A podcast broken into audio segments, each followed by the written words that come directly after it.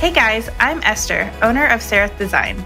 And I'm Jen, owner of Hello June Creative. Welcome to Better, the Brand Designer Podcast. We're all about broadcasting conversations that support our design community, uncovering industry secrets, and offering actionable advice. Just remember the only designer you need to be better than is the one you were yesterday.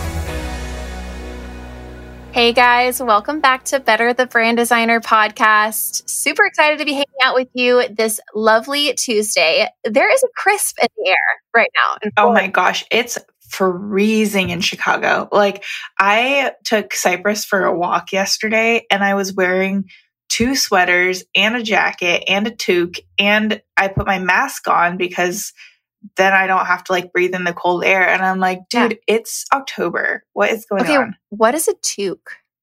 Like a beanie. Oh, I've never heard that word before. Yeah. Is that like a northern person thing? Maybe. I learned it from Jake and his family, and they're oh, Canadian. Okay. So I wonder if it's a Canadian thing. Oh, okay. I wonder if it is. I was like, wait, what is that? and now I just yeah. use it because he says it all the time. I was like whenever talking- I say beanie, he's like, "What are you talking about?" Does he like say words for like soda and stuff? Is that like like a Minnesota people say like pop and stuff? Is um, there something different for Canada? No, I don't think so. But I say pop. You do? That's oh, so I say cute. I say soda or I say pop. I think it just depends on like when I what I'm feeling like for the day. I wish I could say pop without people being like, "What is wrong with you?" Because nobody says but that. do you know that like in some places people just say like Coke instead of oh, like for like any Coke soda, even if any not soda. A Coke. Yeah. That's so funny. Well, we'll do some market research, guys. Go comment on our Instagram post yes. this week and let us know what you say for soda. I'm curious. Yeah, all that to say, it's freaking cold. It is. I was talking to one of my one to one mentorship students, and I was like, "Oh, Nikki, it's it's 50 degrees here," and she's like, dude, I'm in Omaha. Like it is cold, like 50 degrees. She's like, well, 50 yeah. degrees is still a little bit of a crisp. So we're in full fall mode right now. Um, and I'm just, I'm living for it. We went to a pumpkin patch yesterday and we're going to a little farm to go on hay rides and go on a Cute. corn maze tomorrow. So we're just, getting into the spirit. I'm going to do a corn maze this weekend too. We're going to do a corn maze and apple picking. Oh, I love apple picking. That's so fun. Oh, we'll yeah. have to we'll have to share our fall adventures with you guys um, on our podcast stories. But anyways, before we dive into our intro question, we wanted to remind you guys that we have our Patreon only live Q&A call on December 6th at 9 a.m. Central and 10 a.m. Eastern. And you guys know that we love these calls. It's just a great opportunity for us to get to know you better. It's for all of our $10 and up patrons.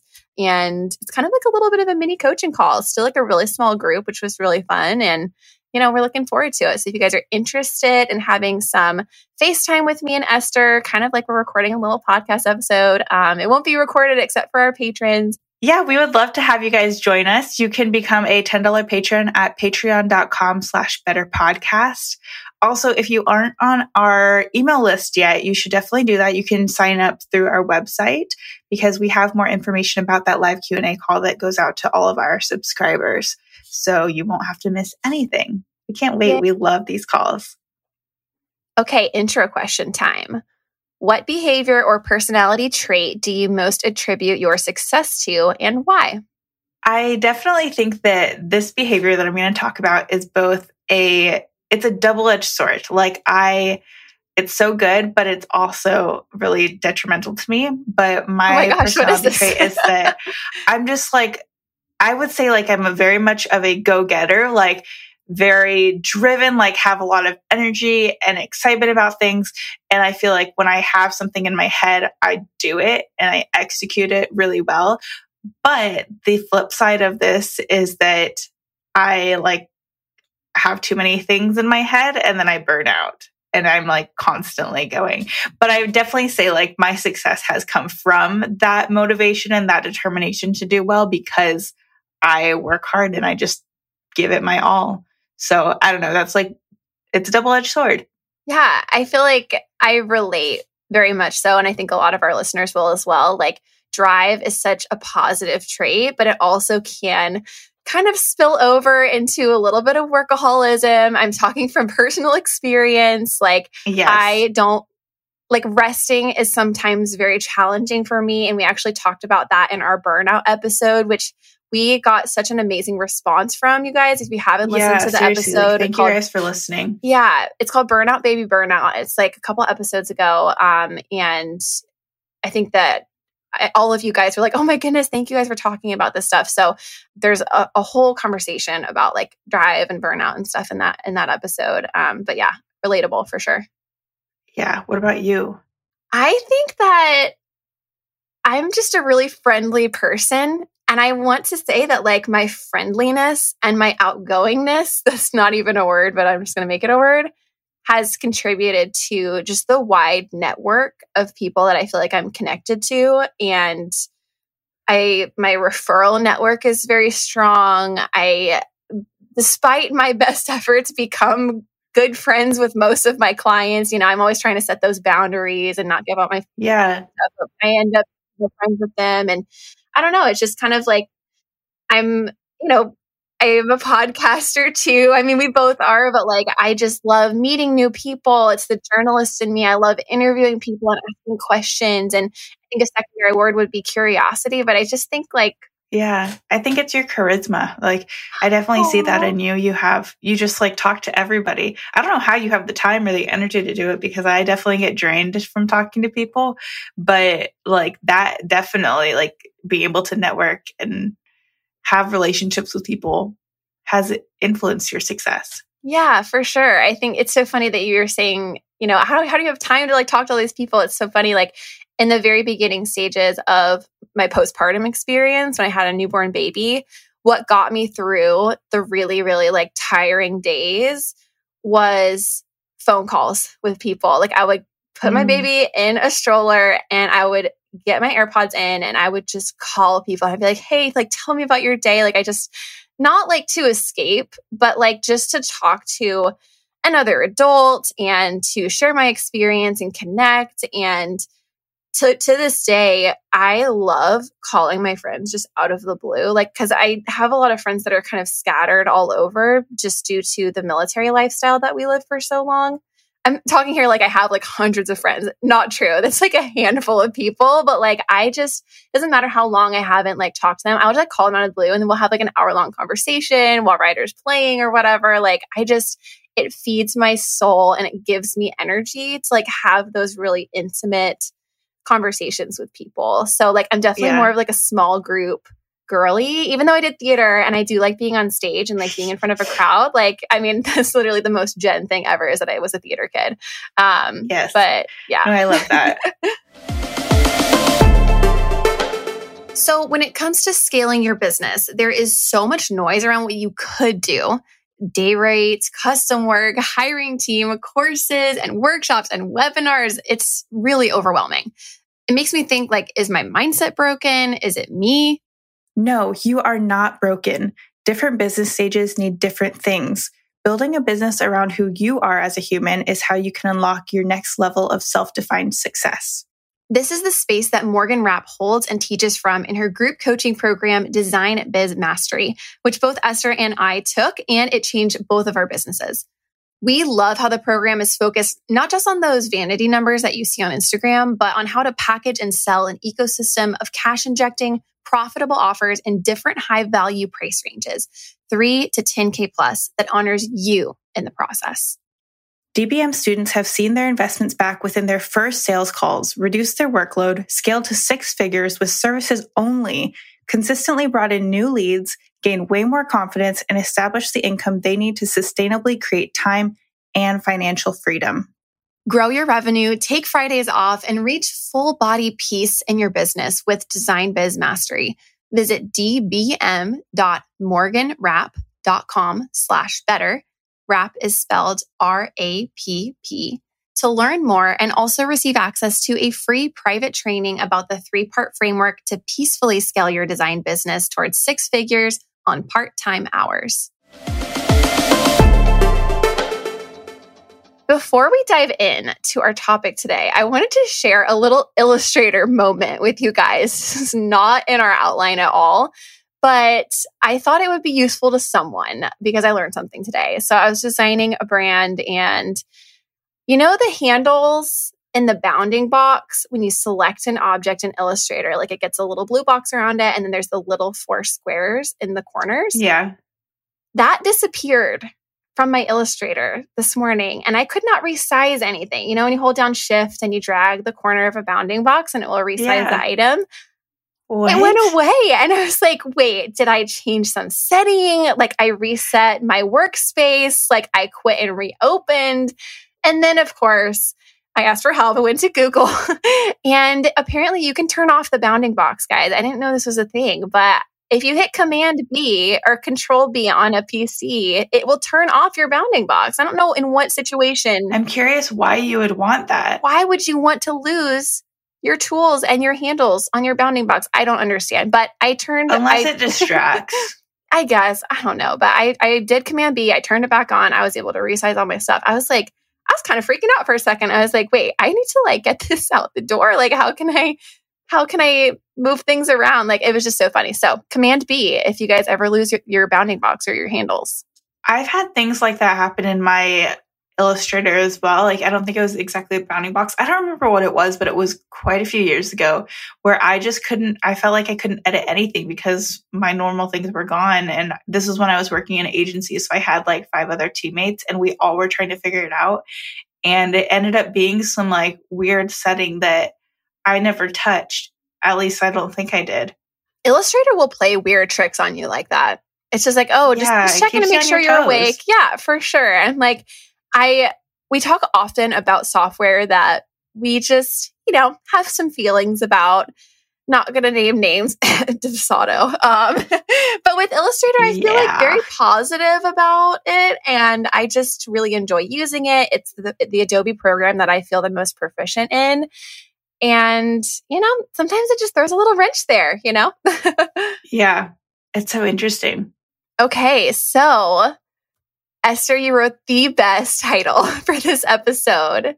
Live from the studio. It's brand presentations. Woohoo. So we thought it would be so fun to share actual client brand presentations that we have recorded and sent to our clients with you guys. We also will be watching and listening to them at the same time as you. Um, we'll do some editing, finagling there. Um, but we wanted to chat through like, you know, what we noticed about each other's brand presentations, get some ideas from each other. I feel like this is not something I have ever seen before on social media or YouTube is like an actual recorded live like brand concept or creative direction presentation. So we're excited. Yeah.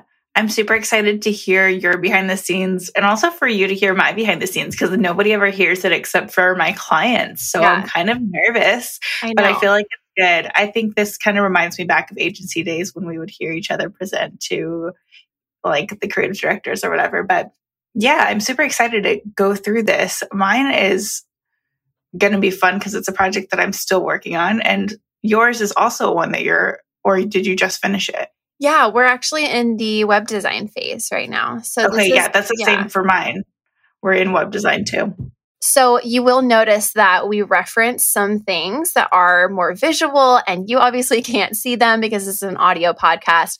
We are not going to be sharing the actual links anywhere of these presentations, but we will be sharing screenshots or some visuals from them in our Facebook group. So if you're curious about what some of the items are that we mention in these presentations, you guys can go um, hop into our Facebook group and take a peek.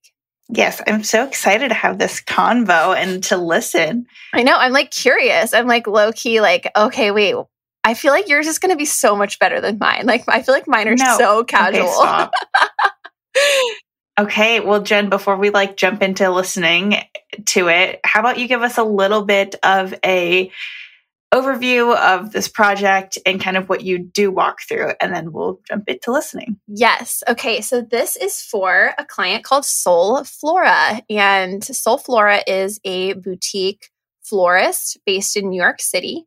And they specialize in really intimate gatherings, like intimate dinner parties at restaurants, um, micro weddings, um, engagements, definitely like a lot of wedding work. But their big deal is using really local and sustainable florals and greenery, and also using sustainable, like, I don't even know what the word is, like not packaging, but like what you put the flowers like the twine. In. The twine, yeah, using stuff that's compostable, um, making oh my gosh, it really like cyclical. Like, I was like, I, this should be a Sarah project, honestly. um, I need to like look at this. I'm yeah, so excited. Yeah, it, it was it, uh, honestly an absolute dream project, and um, the client is actually someone I used to know in sixth grade. Believe it or not, what? he just came out of the woodworks and was like, you know, I was talking to our mutual friend and saying I kind of wanted to start really kind of going for this with brand and web. And she's like, oh, well, you know, Jen is a brand and web designer. And so, like, that kind of connection got made. And we like reconnected and we hadn't talked in like 10 years. And we just like totally hit it off. And like, I feel like there was such a values alignment. Like, she's a believer as well. And so it just like, I don't know, it makes me so excited to work with people that I'm just excited about. And like, you know, this was not the highest ticket project that I've ever booked, but like I am over the moon excited about it. Um, and so we're doing, she did um, my brand in two week intensive in combination with a semi custom Showit website that she will be writing the copy for. So, what you're about cool. to hear is the first phase of my two week brand intensive, which is the creative direction. And I don't call this a brand strategy because that's not what it is. Um, there's not a lot of strategy like work that goes into the creative direction aside from setting up the you know the audience values the brand values and then talking through what we want the visual brand descriptors to look and feel like so um, mm-hmm. there's not a ton of like market research. Obviously i took a look at her competitors and stuff like that but the creative direction presentation is actually extremely simple which is probably why the reason why that my presentation is a little bit shorter than esther's um, because this is like a two week intensive and we basically had the call she did the questionnaire and then the next day I created and recorded this. So it's such a quick timeline. Um, the rest of the week, you know, she gave feedback. It was very minimal. She was really excited about things. It was really more like, hey, I like this font.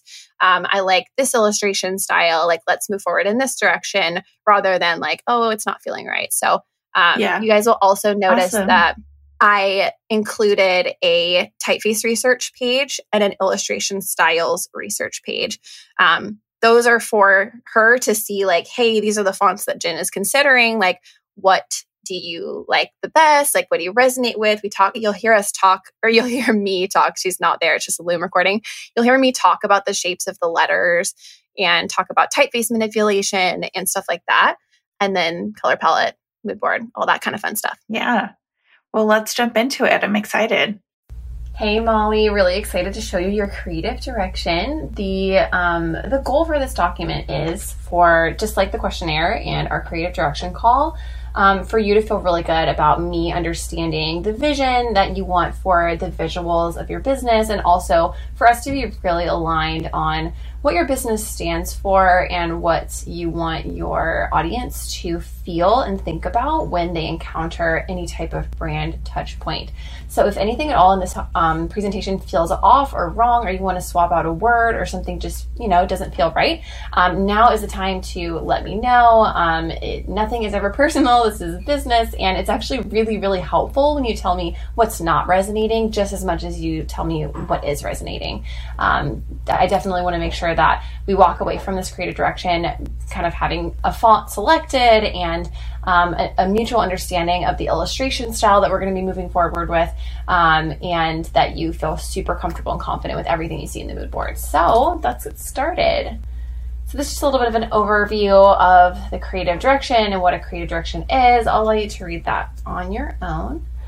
So these are your core company values. They pulled these directly from your questionnaire. I loved all of them so much, especially the sense of ease here. I know that we talked about simplicity being a really big value um, personally for both of us and in our businesses.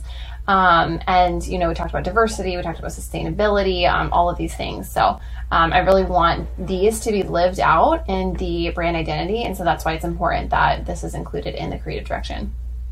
Same with the audience values. Um, I think there's a lot of shared values between you and your audience because you are a very values driven business.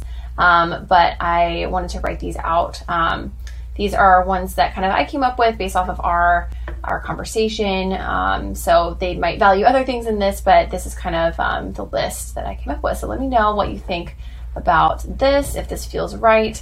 Um, they value quality, but my intention here is quality, like investing in something and saving up for it quality, not just having nice things for the sake of having nice things. It's almost like an appreciation for and a willingness to pay for quality because we definitely want to be attracting clients who care about the aesthetics. Obviously, this is a creative service. And so if people don't care about the aesthetics or the florals, then they will not work with a boutique um, service provider like Soulflora.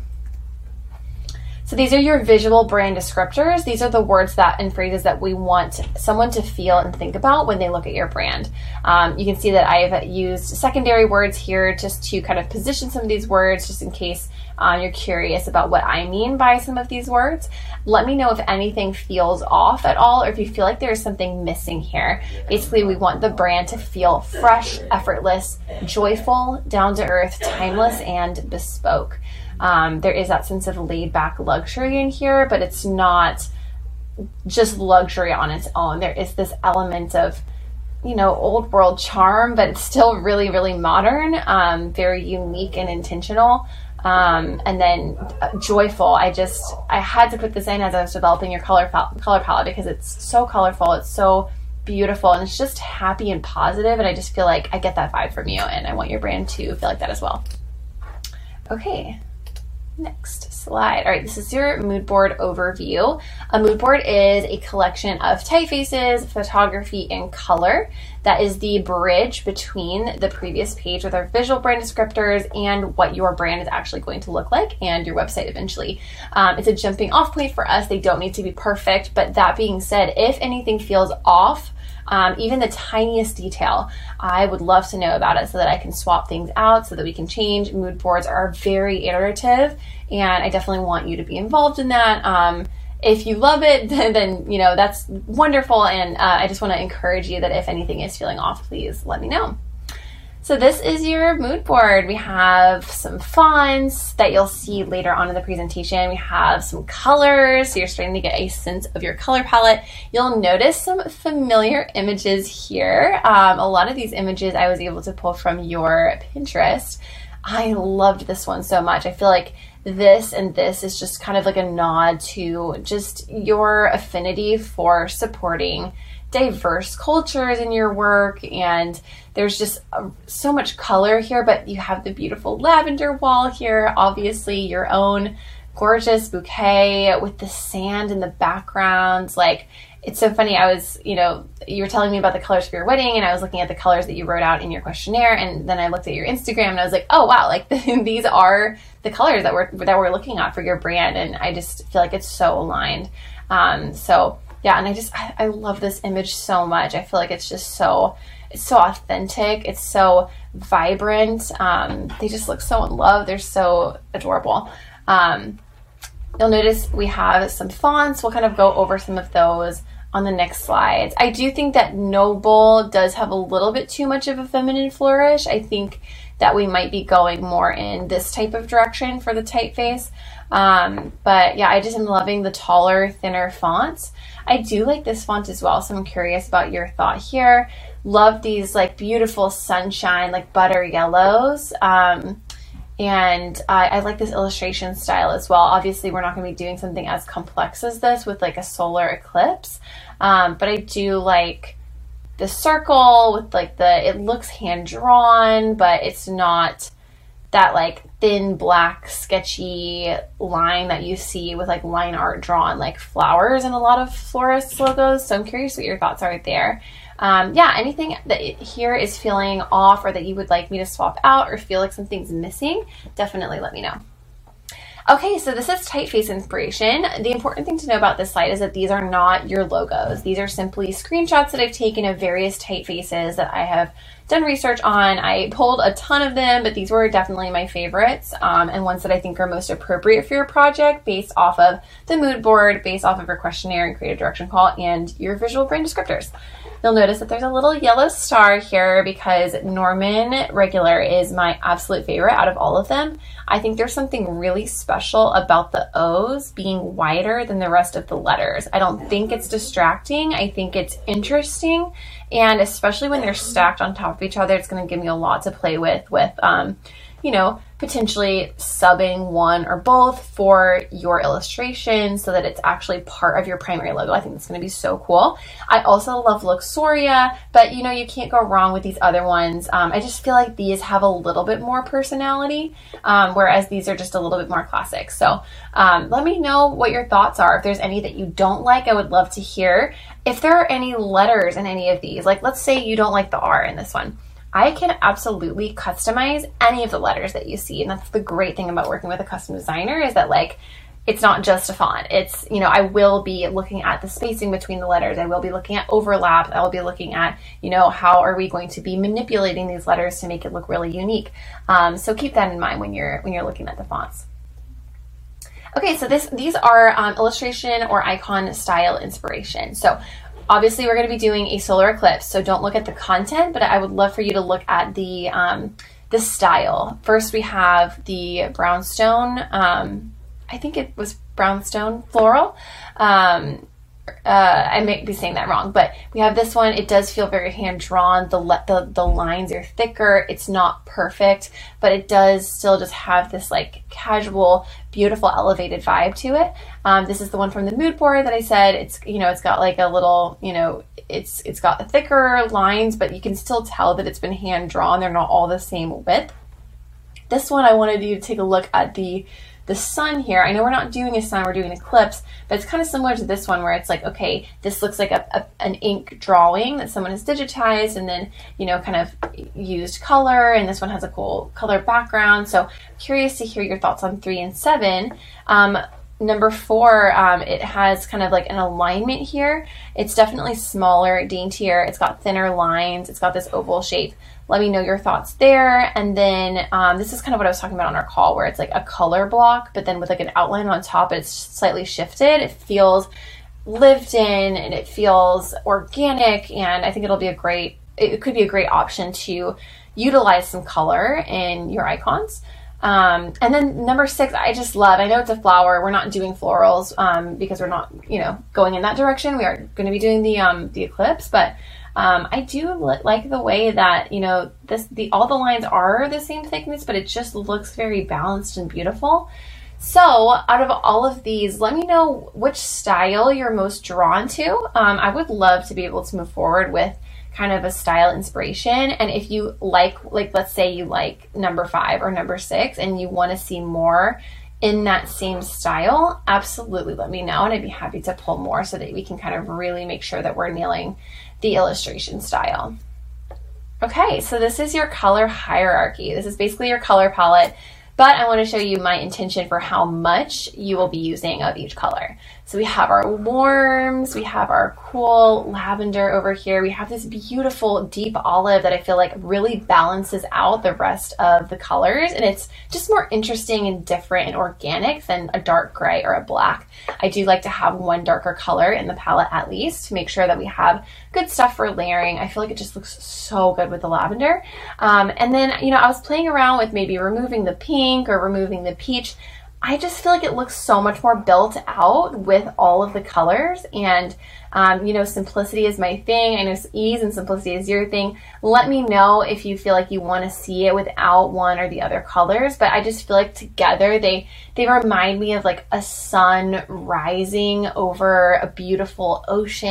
And you see like all, like the sky just lights up in all these colors. And it makes me think of you know this like the summertime and the solstice and just so many things that I know that you're really inspired by with Soul Flora. So let me know your thoughts here. And then just again this beautiful buttery um, golden yellow that's you know lighter but it's not so pastel that it looks white. Um, and then linen is just a really nice off-white color to have in your palette um, potentially for the background of your website or backgrounds of social imagery that you don't want to have like a solid color background. It's just a really good balancer and it plays really, really nicely with both the warms and the cools.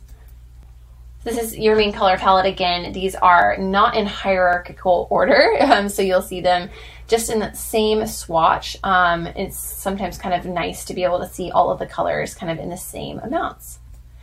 And that's it. Really excited to hear your thoughts, feedback, instructions, and next steps are in the email that, that um, this was linked in. You'll also you're also watching this video in Notion, and so you can just scroll right down and give your feedback right in Notion, and then shoot me an email letting me know that it's been completed. Really, really excited about this, and can't wait to hear your thoughts. Okay, I'm so curious to hear your thoughts on this, Esther. I love getting to see the behind the scenes of your presentations. Like, honestly, okay, first thoughts are just like you sound the same as you do whenever I talk to you, which is uh, duh. Like, that's who no, you are. That's a good but thing. Sometimes people feel like more professional or like less. I don't know, but I felt like you were just very much yourself. So that was really cool to hear. And I love getting to see just how you communicate to them one thing I noticed, and I think this might be a little bit of a differentiator between our two presentations, is like you don't necessarily read every single thing that's on your slides, right? Yeah. They can read it themselves. I think sometimes I talk through almost everything that's there just so that like I feel like I need to. But for you, I'm glad that you don't because I feel like it allows them to really like let things soak in and take it in for themselves.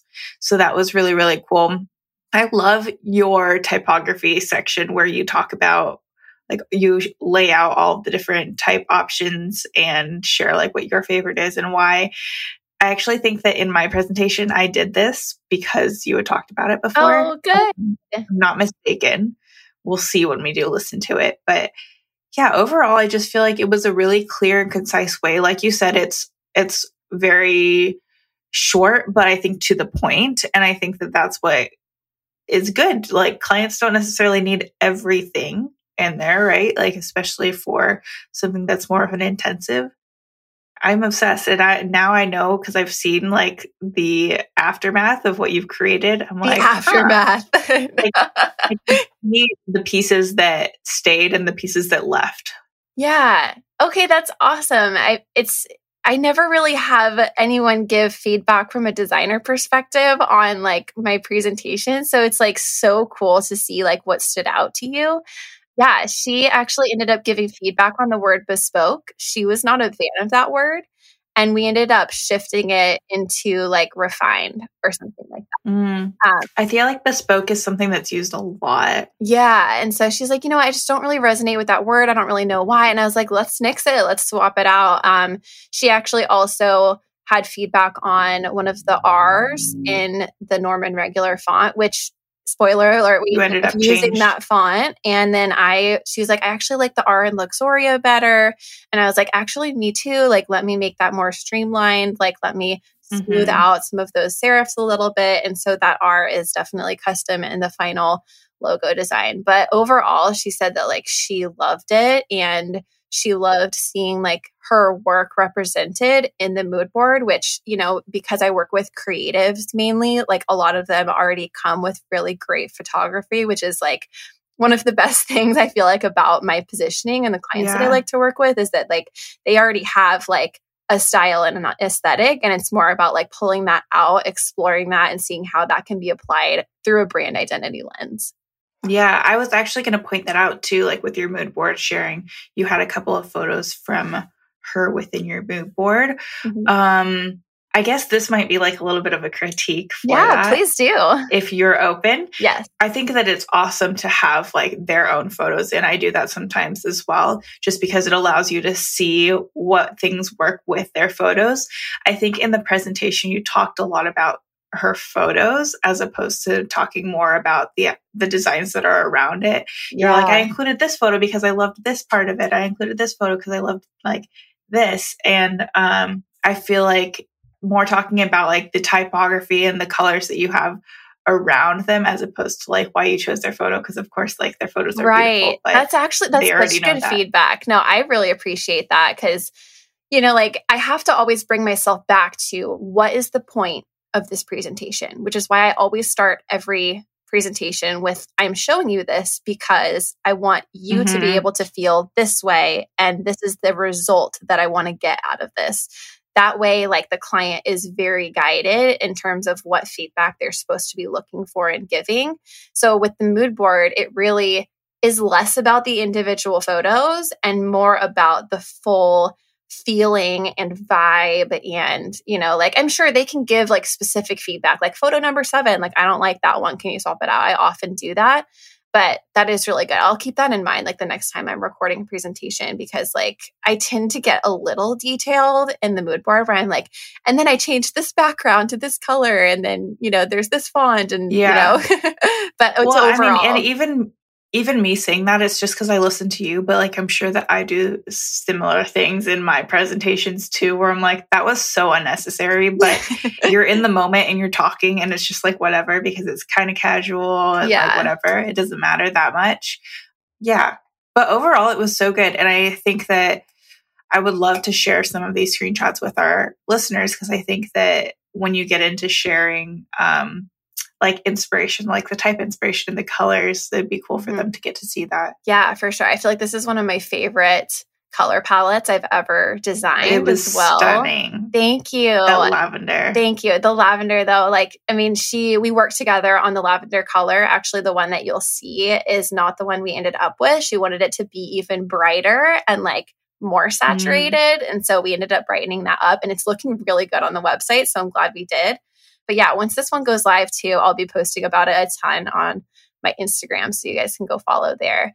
Um, Can't wait. Yay, yeah. And like this one too. I mean, this is such a short, it's just my creative direction presentations are like, I don't want to say bare bones because they're not, but like it drastically reduces the amount of strategy that like I used to do and I still do in my more full service brand presentations. Mm-hmm. So like it's still strategic. It's still based off of the client's values and you know their aesthetic and their vibe but it's just not as detailed out in the presentation. A lot of that work happens in the questionnaire and in our like in-depth creative direction call which happens prior to that. Yeah. so that's the only reason why i'm able to do that in like a day or two is because it's so short. If it was longer right. it would cost more and take longer. Absolutely anytime we talk about websites on this podcast, I feel like I always talk about how much I learned from Rach DeLuna's standout Squarespace course. I literally could not sing his praises enough. It changed the way that I run my business. It just made me so confident in Squarespace. And Rach is the best teacher in the entire world. Now she has a new course called Standout Shopify. And you guys, it's insane. It's like the same type of teaching style, but for Shopify.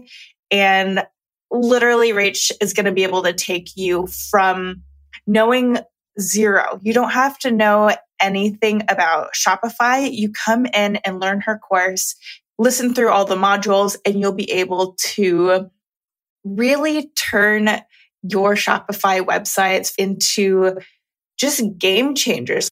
She's going to cover how to design effective e-commerce stores, how to build distinctive and elevated experiences by learning the code. That includes the Shopify liquid code, how to streamline your client communication from discovery until you hand it off. And you'll be able to take any of those themes and adapt them to the type of styles that you want adapt any of the concepts to customize any Shopify theme. And she's also going to teach you how to use one specific theme, a premium theme exclusive to Standout Shopify students. So if you want to learn more, you can go to standoutshopify.com or check her out on Instagram at Square Stylist. Right now, if you sign up, it's the lowest price it will ever be between October 27th and October 31st. So definitely take a look at standoutshopify.com to learn Shopify from the start. And I'm so excited for you guys. All right. I want to hear about your creative strategy and creative direction. Yeah, so I'm super excited to share this project with you guys. Um, it is for Lavender and Twine, which is an Italian bakery based here in Chicago that I've been working on for a while now. We're currently in the website design process. So we went through the design, the brand design and packaging design a few months ago. So this is kind of one of those longer projects that is so fun to work on. Um, I'm obsessed and I can't wait for it to all come to life.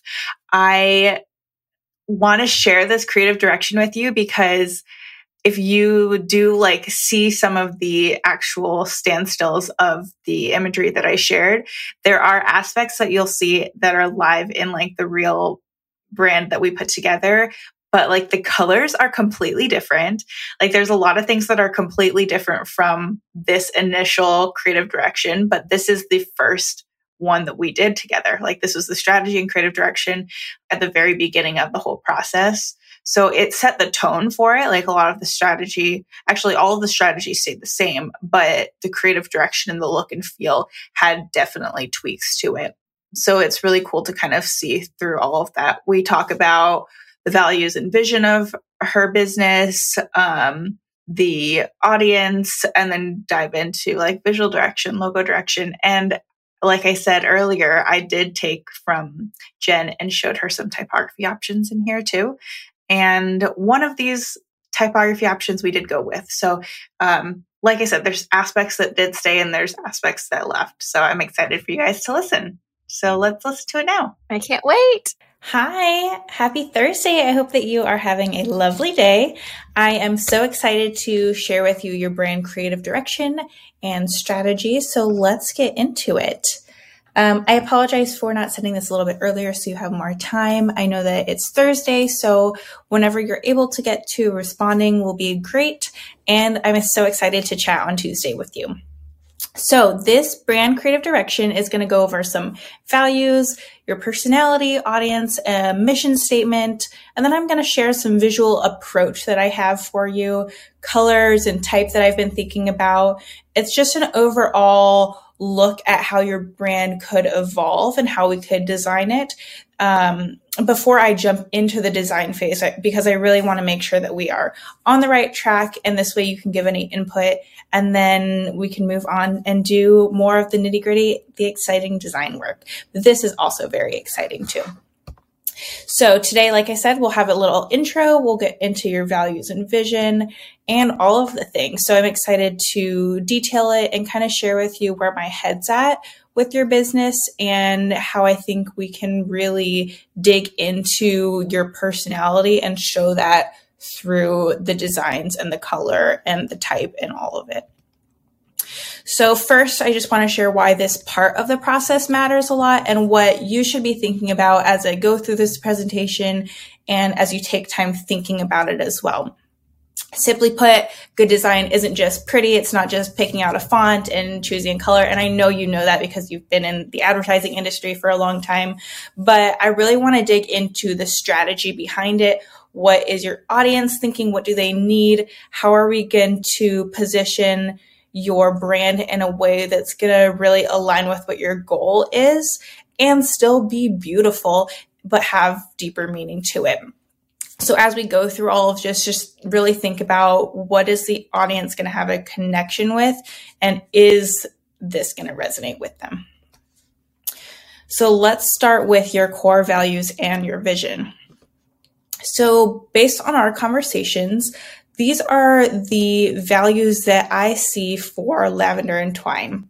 This value of community, of slowness, of enjoyment, taking a break, simplicity and having those simple pleasures in life to be able to really unwind and relax, to feel calm and peaceful, to really spark a little bit of joy with the experience of eating food and being with people, enjoying the presence of people in a stress free environment that's easy, it's tranquil, and you're able to rest amidst the chaos that life throws our way. And then at the core of all of that, you believe in l'ostrutio, which is the art of soul living. So I really think there that's capitalizing on how do we make people feel like they can indulge in your brand and they can sit down with a cup of coffee and really taste the goodness of it. Live a little bit slower, live in the pandemic life. I mean, not being in pandemic, but really taking the time to appreciate the little moments. You believe in community. You have your core community in Chicago, and that's huge. I mean, even you talk about Italy, how a community is what is brought together by food. Like you enjoy it together. Uh, even in the morning, you can enjoy it together and really taking the time to live a slow life with your friends and your family. You care about sustainability and the quality of your food. And you said time and time again that the food is so good and so authentic, but it's also that you're sourcing um, the quality natural ingredients. And then the simple pleasures that goes back into the slow living of just enjoying the small things, enjoying just quiet, enjoying sitting and being and living. So, your big vision this is a statement that I've crafted for you. Um, really, I want this to be a vision statement for you, a mission statement, if you will. Um, it wants to address those words that we want people to associate with you and your business moving forward. And we're going to use this as a platform to then base any other type of design work onto. So I see you as an all natural Italian bakery for those who are seeking a life of slow living to take a beat, unwind, and appreciate peaceful moments with food. I'll read that again. We are an all natural Italian bakery for those seeking a life of slow living to take a beat, unwind, and appreciate peaceful moments with food. Going off of that, your personality is going to resemble that slow living. We're going to be calm while still joyful. I think you find joy in those slow moments. You find radiance, so it still feels exciting, but it's not the overwhelmingness it's more of a peaceful radiance, a friendly face, serenity, this coziness of being uh, just cuddled or just sitting and feeling your own self. Um, it's very soothing, very snug, comforting. And I also want to key in on this stability. I think that this we want it to be a staple in people's lives that they have this every single day. They can feel calm, they can feel joy in these soft, serene moments. And that stability is really important.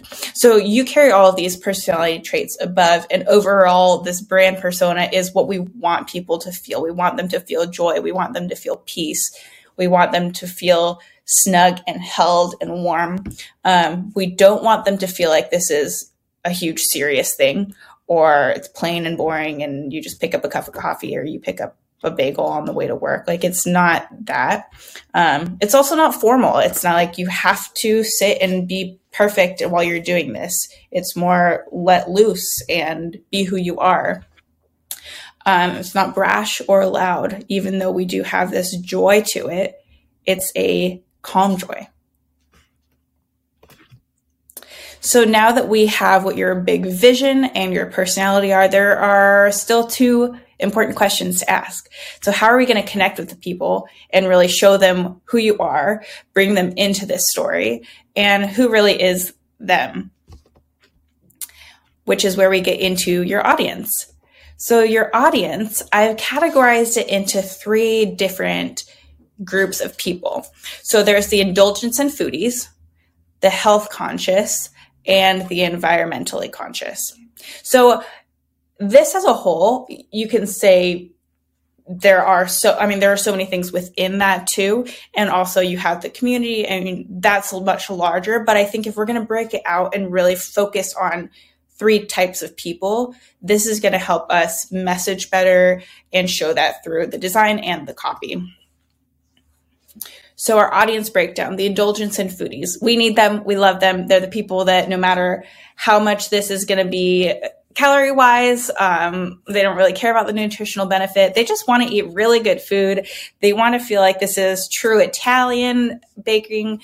Um, they love food. They love just like sitting with it and enjoying all the tastes. I'm reminded of I know this is French, but ratatouille when the the rat is like, mm, rosemary, and like you just taste all of the different ingredients. And that's what the indulgents want. They want to know that things are rich and full of good quality.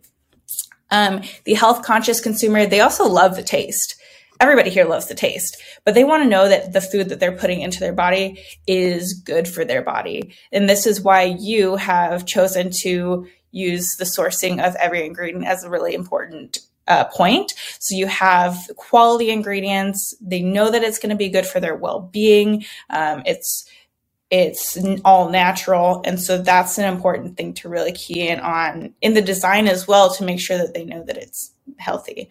Um, and then environmentally conscious, they care about the sourcing. They want it to be local, ethical. Um, that every purchase that they're making is going to be making the world a better place because if not, they probably won't eat it if you're using a lot of plastic, um, if your ingredients are just kind of big box stores. It's really showing them that you're caring about the little details that turn into a bigger thing. And through design, we use those little details to show them that you're thinking about little details everywhere. So your audience needs to feel lots of different things to feel welcomed in and part of your story. Um, there are so many different audiences. I mean, you have the three, and they all have a different need. But overall, they want to feel comforted. They want to feel indulged. They want to be part of your brand. They want to trust you. They want to feel engaged in what you're doing and loving what you're doing. Um, they want to feel encouraged that they are making a good choice in purchasing. And they also kind of want to feel lustful about like oh, i just want to eat this delicious baking. So why does all of this matter? All of this stuff that i've like thrown at you it's because we can tell emotion through design. So somebody who's going to come into it they they want to know like i said all the detailing um, including like the way that letters look and your brand's colors. Somebody can pick up and see like oh this is cheaply put together. This is like nothing we don't care about it. It's just like whatever. Um, and that really shows and the environmentally conscious there are so many brands and and natural stuff that like you can tell that it feels natural and that's kind of what we want to go for too so let me take a deep breath There's a lot of content. And if you need to go back and rewatch it or sit and just read through it yourself too, feel free to do that. And then we could jump into the visual direction. So the visual direction, I'm going to show you a mood board. This has 15 squares. I know it's not a whole lot, but of the pieces that I've pulled that I think are going to be the closest aligned to you and how I want to push your brand.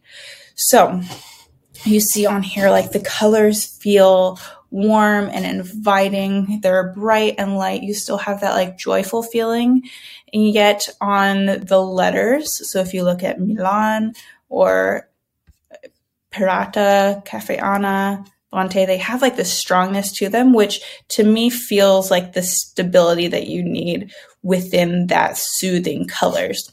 So you have all a mixture of those, and you can still have the personality within the letter form. So, for example, the Pirata has the soft curves. Milan has these little um, small notches on them. Um, Cafe Anna has the the uh, angles too. They all have a unique personality, and there is thought that goes into that. Um, and then if you see the colors, they all feel like they're a family. They're very warm, inviting, peaceful because I think with the the pastels you have that peace. So let me jump into a little bit more detail and um, then we can talk about it too. So the key highlights from that visual direction, I want the bold patisserie font for the logo and main, main copy to re- represent that stability. And the logo will be clean and clear. It's androgynous, so it's neither feminine or masculine to have the appeal to everyone. and also want it to feel very welcoming.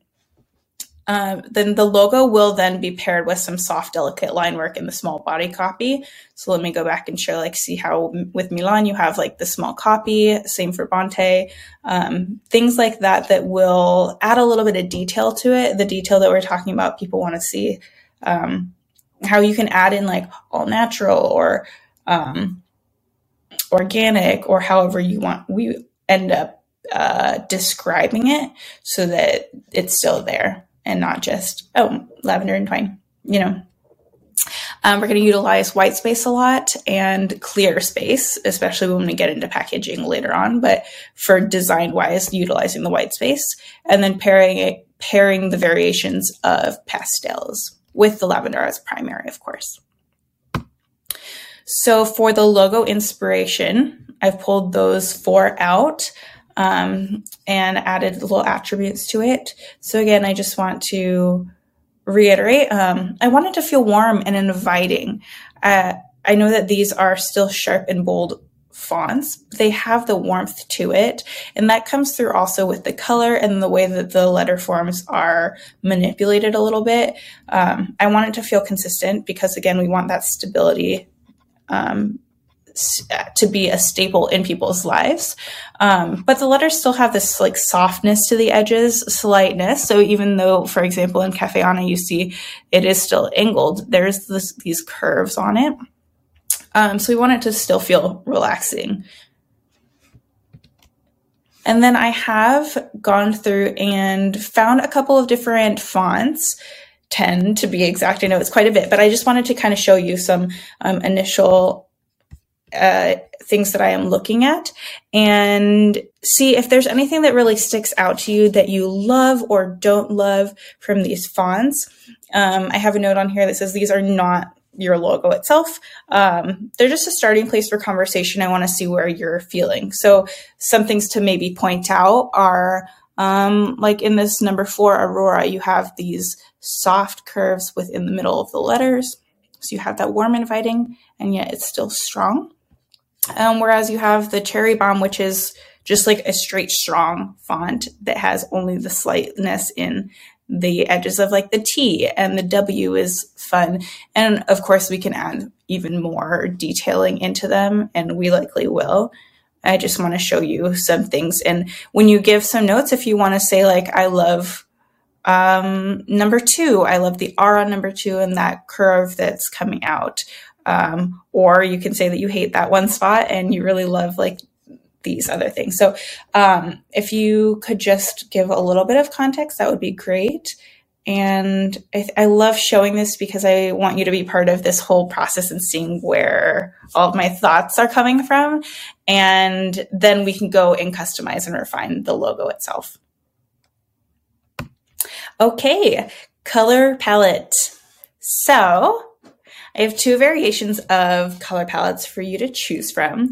The first one has a more warm feel within all of these colors. I wanted these these two on the second and the fifth on both of the options are your primary like lavender colors and then the other ones are going to be secondary um, the first option has more of a warm feel. You have the yellow tones within the lavenders. Even this cream is a little bit more warm. So this gives off a very homey feeling, like a like the sun beating through the window on a warm afternoon. Feels very restful and inviting. So it's not a true lavender, um, and yet you still have the purple to it. The second one has a little bit more of a true lavender to it. Um, you, it takes on more of a cool feeling. So it feels like, um, sinking into comfort of the cool breeze in the morning. And it has the blues and the purple. Um, it has a little bit lighter to feel more like morning time. And again, you have the coolness. So really the two are balancing the cool feeling versus the warm and they both have that comfort to them so it really is kind of how you feel like you would connect and then I have both of them laid out so you can see the way colors interact together. So this is option one with the warmer colors. And then this is option two with the cooler colors. So I want to go back and also point out this one has, even though these purples are a little bit more um, maroony, this blue has kind of a periwinkle, and I feel like the two together kind of give off the still the feeling of lavender, even though it's not like your traditional traditional lavender color. And then here you have the traditional lavender color in, in this lighter purple, and then you have the balance of those coolness, the dark and the um, the blue. Okay, so that is everything for your creative direction. Now it's your turn. So I would love to know what you think about the elements. I if you have thoughts that are like this totally doesn't resonate, let's talk about it. Let's see like where we can kind of evolve and and make it even better. Um, and like I said at the beginning, I just try to be as objective as you can. Um, the more specific you are with the colors and the type and how things work together, um, the better our process is going to be. And I'm super excited to hear from you and hear what you think, and then be able to dive into the designing of it all. Um, again, let me know if you have thoughts. Feel free to write that in Notion, or if you wanted to record a video and that's easier for you, that feels good. Also, side note, I made biscotti over the weekend and it didn't turn out as like um like crispy as I usually like it, but it's soft and it kind of reminded me of how you thought your uh, your husband and your daughter like a little bit softer. So, anyways, I'm trying to just like get into your your mentality and it's fun. But okay, I hope that you have a good rest of your week and I'm excited to talk to you next week. Bye.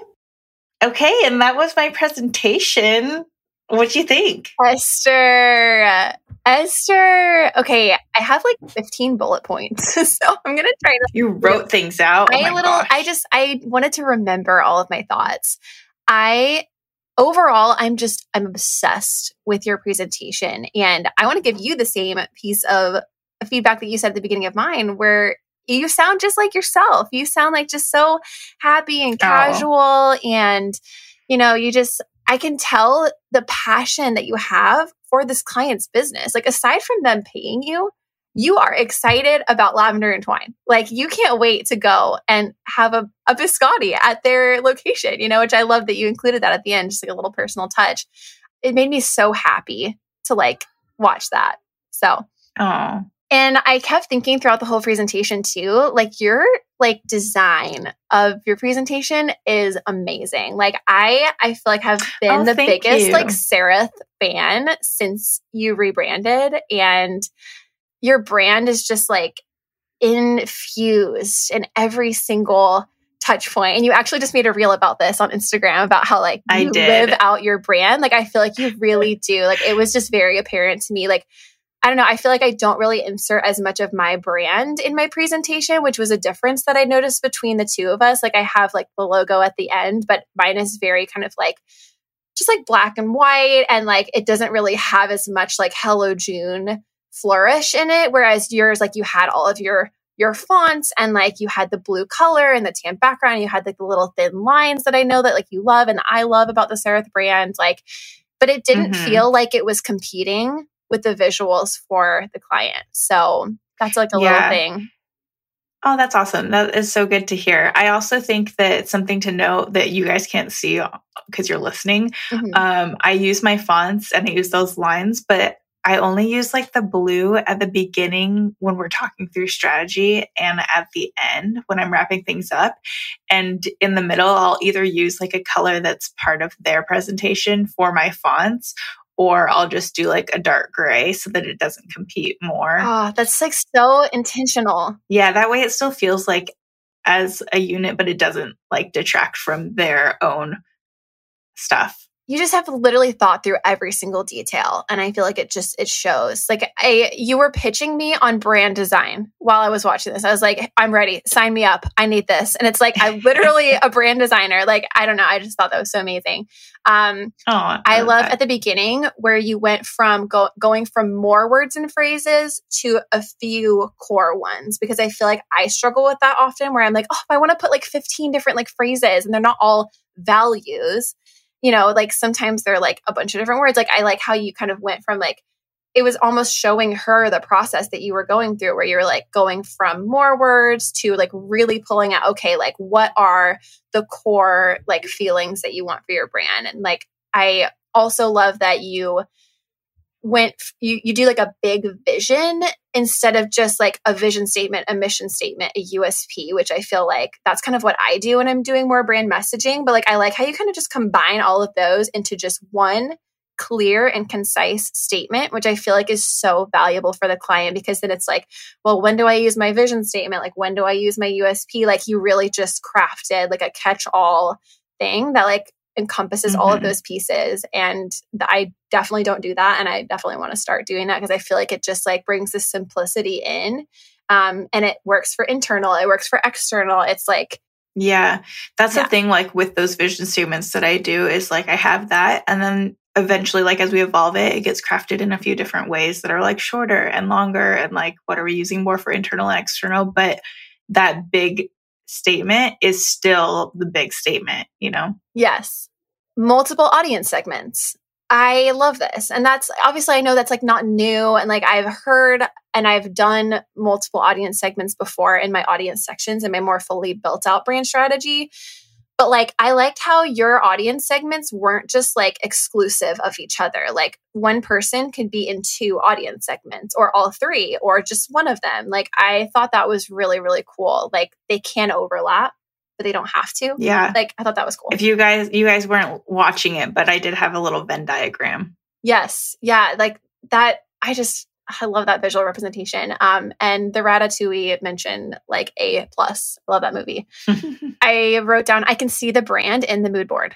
Yeah, now that you know it, now right? that I've like, seen the brand, I'm like, okay, wow, this is really cool to see. Like, it's like looking at like baby pictures of someone that you're really close to. You know, you're like, oh my gosh, like mm. that's what they mm. look like as a baby. Like, oh, I can see like the shape of their face. Like they look completely different, you know. But like, it's like, okay, wait, I can see where this started. So I'm like, I'm so yeah. Which is like what I, that's the same as like what I said for you in your mood board. It's, yeah.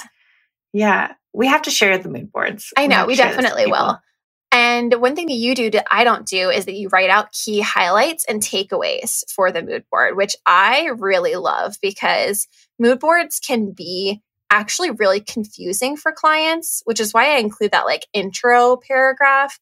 But like, I like how you kind of make it more specific to them and their brand, you're like, this is what I get from this mood board. Like, this is my intention for choosing the things that I did choose here.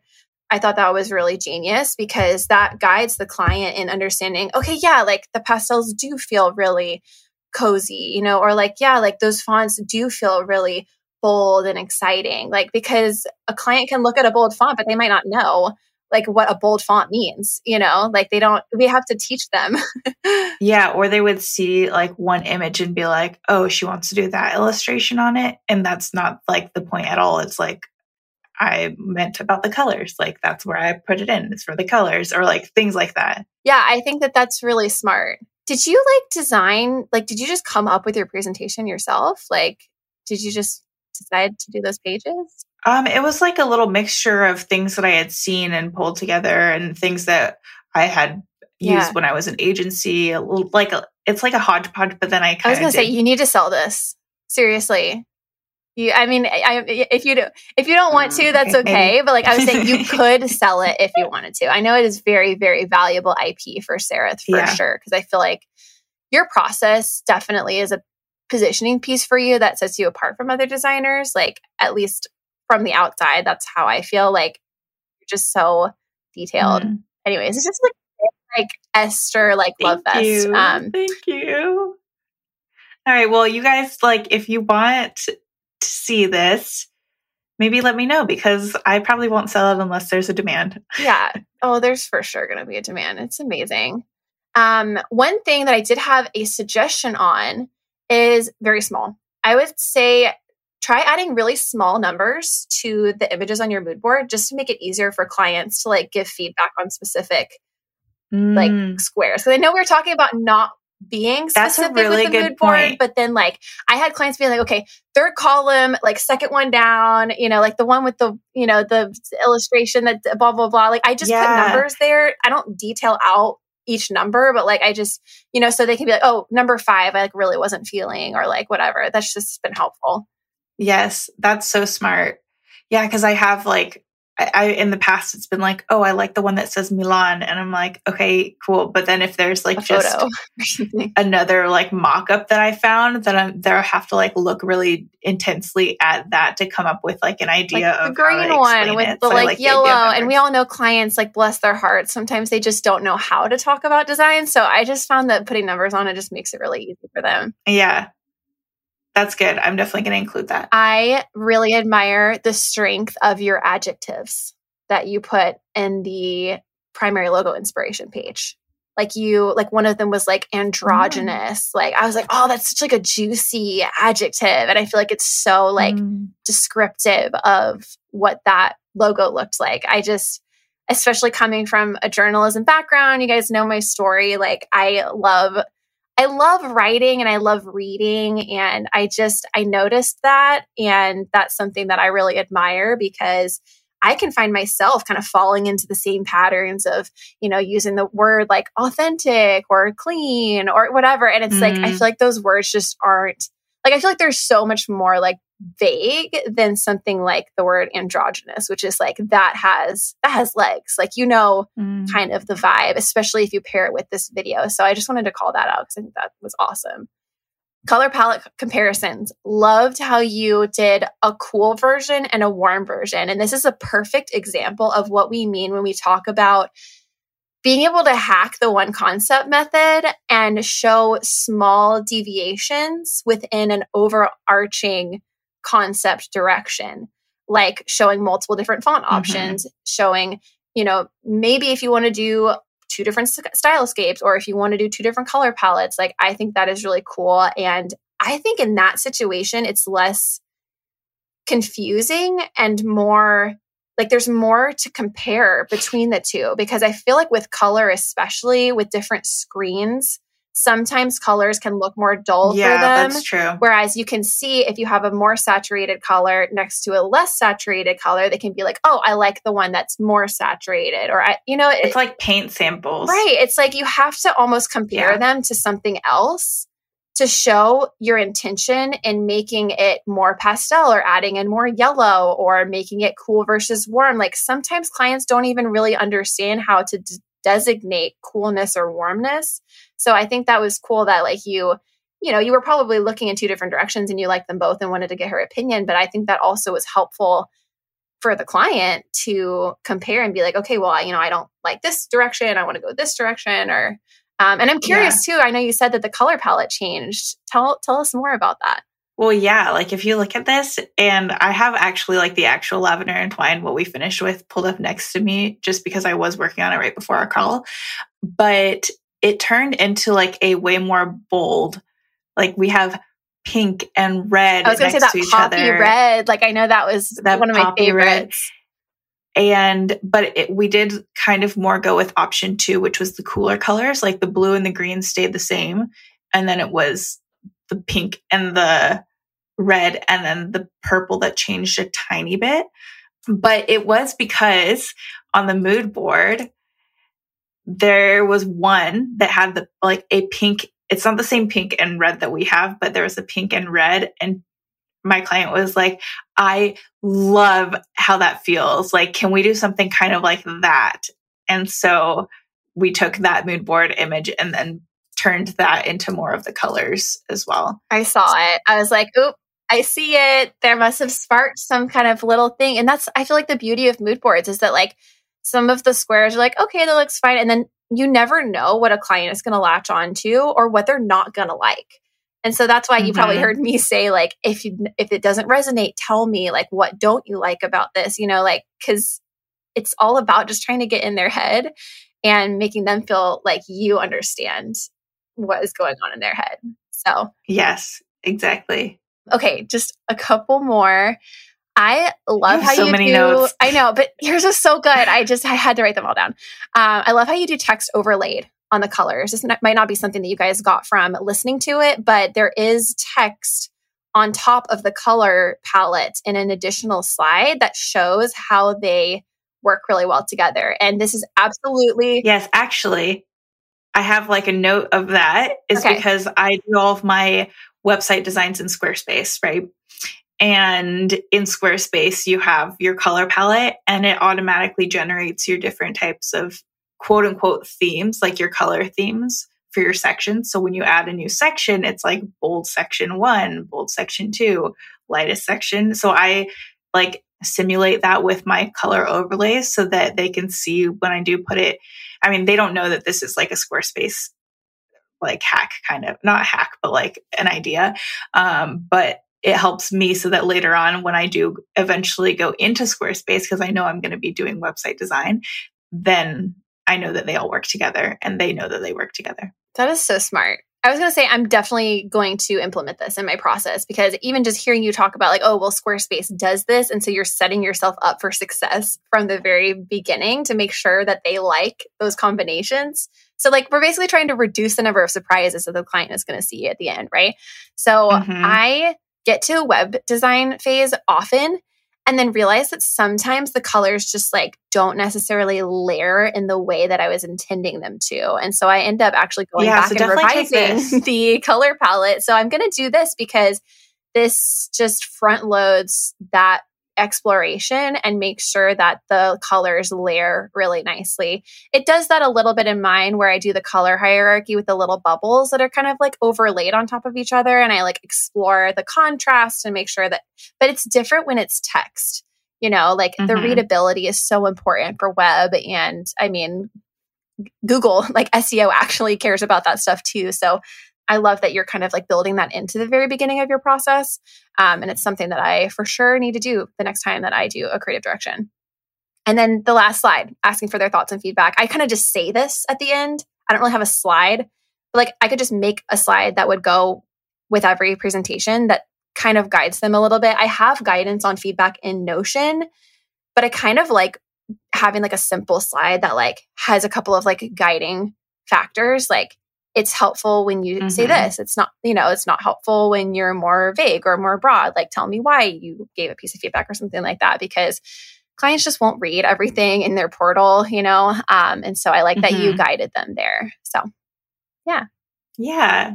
Well, thank you for all that feedback. I felt like you just like juiced me up there. Oh, good. Well, I feel juiced up by you looking at my very simple creative direction and saying that like you liked it. You know, it's just I feel like there's such different presentations, they were but like they are achieving like similar results, which, which I think is so cool, you know? Yeah. And I hope for you guys listening that you are able to take certain aspects of both of them and see what works for you in your business in your presentations like depending on what type of work you're doing like if you're doing something that's shorter or longer or more intense like maybe you need more than what both of us shared but yeah. at least you have some some little nuggets that you might take away from it. So definitely send us a note if you found anything really interesting or inspiring from these presentations. And like we said, we'll put little screenshots of certain aspects of it so you can see.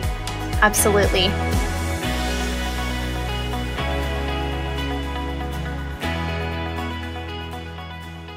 Okay, let's do our inbox question for today.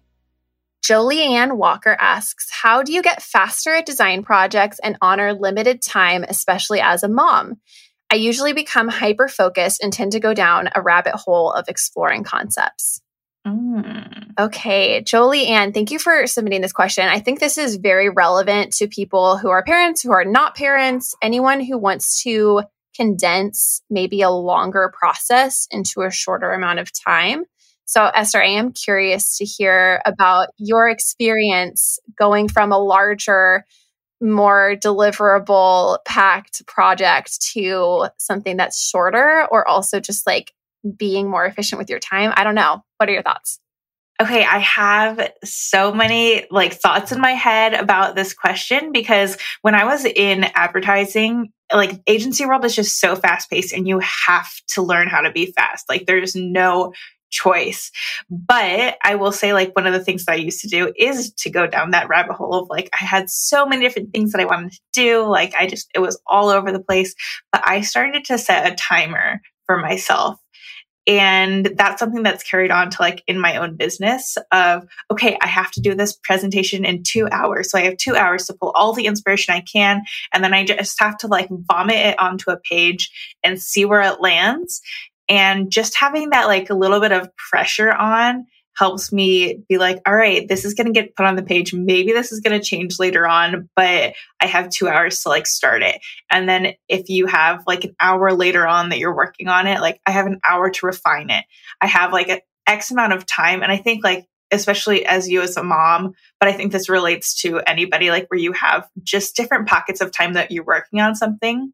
Having the time set of this just has to get done in X amount of time helps you learn to get faster and you're set against the clock. So you just, you learn how to like be reactive to something. So like your gut says this inspiration is it. This color palette is it. Like I, yep, that's what I'm going to go with.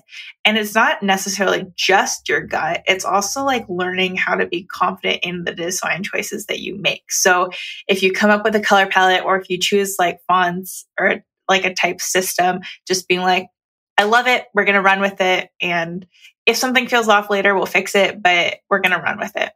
Everything you said is so accurate. I need to start setting timers because I just look at the clock and I say, okay, by 1 p.m., like I'm going to have this done. And of course, 1 p.m. comes and goes, and I'm still going down my rabbit hole. I think switching tasks hear me out. I know it's like good to focus, but I feel like when you switch tasks between like, okay, I'm going to give this two hours, then I'm going to do my books or I'm going to do emails after that, like, or just mm-hmm. getting up from mm-hmm. your computer and walking away. Like I can be down a rabbit hole or like feel like I'm banging my head against the wall with a concept and then come back fresh the next morning and be like, oh, I don't know why I didn't try this. And then I find what like yes. the solution. It's so uncomfortable. I feel like for us as creatives, I'm sure Esther, you feel this way as well to get up and walk away from a project that's incomplete or not where you want it. Because yes. that's all I'm going to think about until I can make it look the way that I want it. it's just so uncomfortable. Yeah, taking breaks is so important. So I think, like, as you are busy, like, we're all busy, as you're busy with like life things, like, those breaks are necessary. Yes. Also, well, when you were saying that, I was reminded, I was talking to Jose, my developer, yesterday, and we were talking about coding and how like sometimes you're working on something and it just like the code is not working and then you take a break and then the next day you come to it and you can finish it in like 10 minutes and you're like why didn't yes. I think about that before it's yes. like it's easy yeah 100% my husband has been you know dabbling in code he's working with Webflow and having a lot of fun with it. And he is the exact same way. It's like, oh, I'm so frustrated. Like he'll come and like, you know, brain dump on me, be like, ah, oh, like, I don't know why this code isn't working. And then like the next day he'll be like, oh yeah, I fixed that like in two seconds. like, oh yeah. yeah. Like, so I feel like coding is like development in and of itself is a creative craft even though it might seem more like, oh, you're just a robot, like typing code. Like, no, you actually have to be creative and problem solving. You have to decide how you want to get to the outcome in terms of writing the yeah. code. I'm sure there's lots of different avenues that you could take. Um, I think that they're so similar. And we are very excited to have Jose as a guest oh, next season. season. I know we have so many fun things coming down the pipeline for that. Um, but I also, um, last thought on what you mentioned, Esther, is the in- the intuition and listening to yourself when you're exploring something that feels right or feels wrong. And we actually recorded an entire episode about using intuition in your design process with our good friend Alex McGinnis. That's in season five, episode 23. Definitely go back and listen to that one if you guys are curious about, like, okay, how do I how do I, what is an intuitive hit? Like, what does that mean when you look at something and you know that it's right? Like, I feel like this episode is very relevant to this conversation because you can save yourself time going down rabbit holes of directions that you just know aren't right off the bat and take a step back, come back later. And I think that recognizing when something's not working is a huge piece to being able to get something done really quickly.